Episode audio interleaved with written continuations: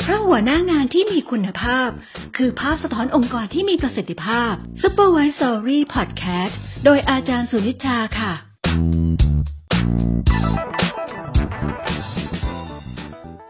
Supervisory Podcast โดยอาจารย์สุนิชา สวัสดีค่ะสำหรับ EP นี้จะชวนกันมาพัฒนาหัวหน้างานในสไตล์ 3R 3R พาหัวหน้างานรอดและรุ่งในภาวะวิกฤต อยากจะชวนแบบนี้ค่ะ R แรก Reflect Reflect แปลว่า การสะท้อนหรือการบอกความเป็นตัวตน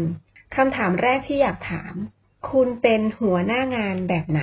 ตอบได้เลยค่ะ เป็นหัวหน้างานที่สามารถบริหารจัดการภาวะวิกฤตได้ เป็นหัวหน้างานที่มีการเตรียมการไว้ล่วงหน้า เห็นไหมเป็นหัวหน้างานที่บลาบลาก็ว่ากันไปคำถามที่สองค่ะ คุณคือใคร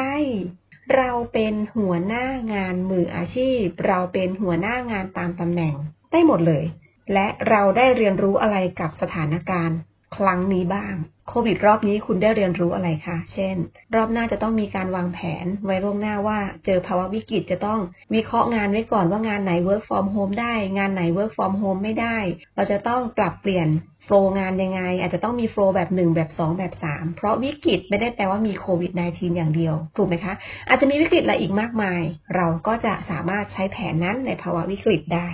สองคารีเฟมมันเป็นการเปลี่ยนกรอบอะค่ะ เปลี่ยนใหม่คำถามก็คือว่า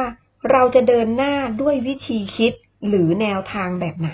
วันนี้ค่ะวิธีคิดเดิมของเรา มันเกิดมาจากความเชื่อประสบการณ์และค่านิยม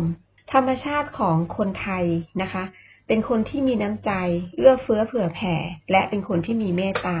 แน่นอนค่ะ สิ่งเหล่านี้เป็นสิ่งที่ดี แต่สิ่งหนึ่งที่เราจะเห็นกันเลยที่ผ่านมามันมีความดราม่าพอสมควร ถูกไหมเราจะต้องมาดูกันว่าของเดิมเนี่ย เราบอกว่าการทำงานคือต้องสแกนนิ้วเข้าทำงาน เช็คชื่อ เช็คเวลา แต่ถ้าเรามารีเฟรมใหม่ อาจจะมาลองดูกันที่ผลงานค่ะ หรืออาจจะต้องมีการสลับการทำงานถูกไหมงั้นเดี๋ยวต้องลองวิเคราะห์ดูว่า หลังจากทำงาน work from home แล้วผลงานดีขึ้นแย่ลง หรือทรงๆ บางตำแหน่งงานอาจจะไม่ต้องเข้างานทุกวัน หรืออาจจะไม่ต้องเป๊ะ เรื่องของการเข้ามาสแกนนิ้ว แต่งานจะออกได้ดี งานบางชิ้นหรือบางตำแหน่งอาจจะสะดวกในการทำงานนอกสถานที่ก็ได้ เหมือนคนที่เป็นครีเอทีฟหรือเป็นคนที่เป็นฟรีแลนซ์คนที่ต้องออกแบบต่างๆ สังเกตก่อนหน้านี้เขาก็ work ที่ร้านกาแฟ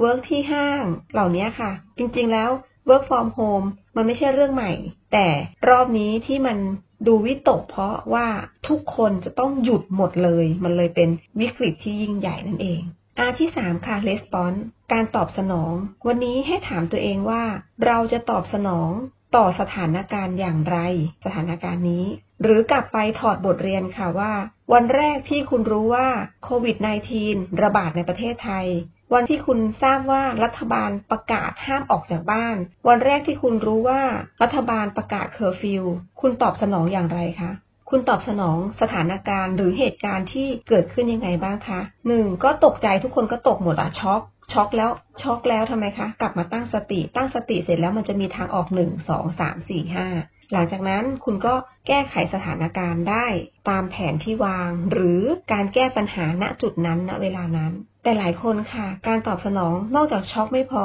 ยังบ่นยังด่า ยังเครียดยังกังวล และก็รู้สึกปรับตัวไม่ได้ นั่นเป็นสิ่งที่น่าห่วงมากนะคะ ดังนั้นหัวหน้างานนอกจากจะจัดการตัวเองแล้ว ภารกิจอีกหนึ่งอย่างคือเราจะต้องสามารถจัดการใครได้คะเราจะต้องเป็นคนที่คอยช่วยเหลือสนับสนุน ลูกน้องเราทีมงานเราเพื่อให้เขามีสติสัมปชัญญะถูกไหมดูมีสติสัมปชัญญะว่าโอเค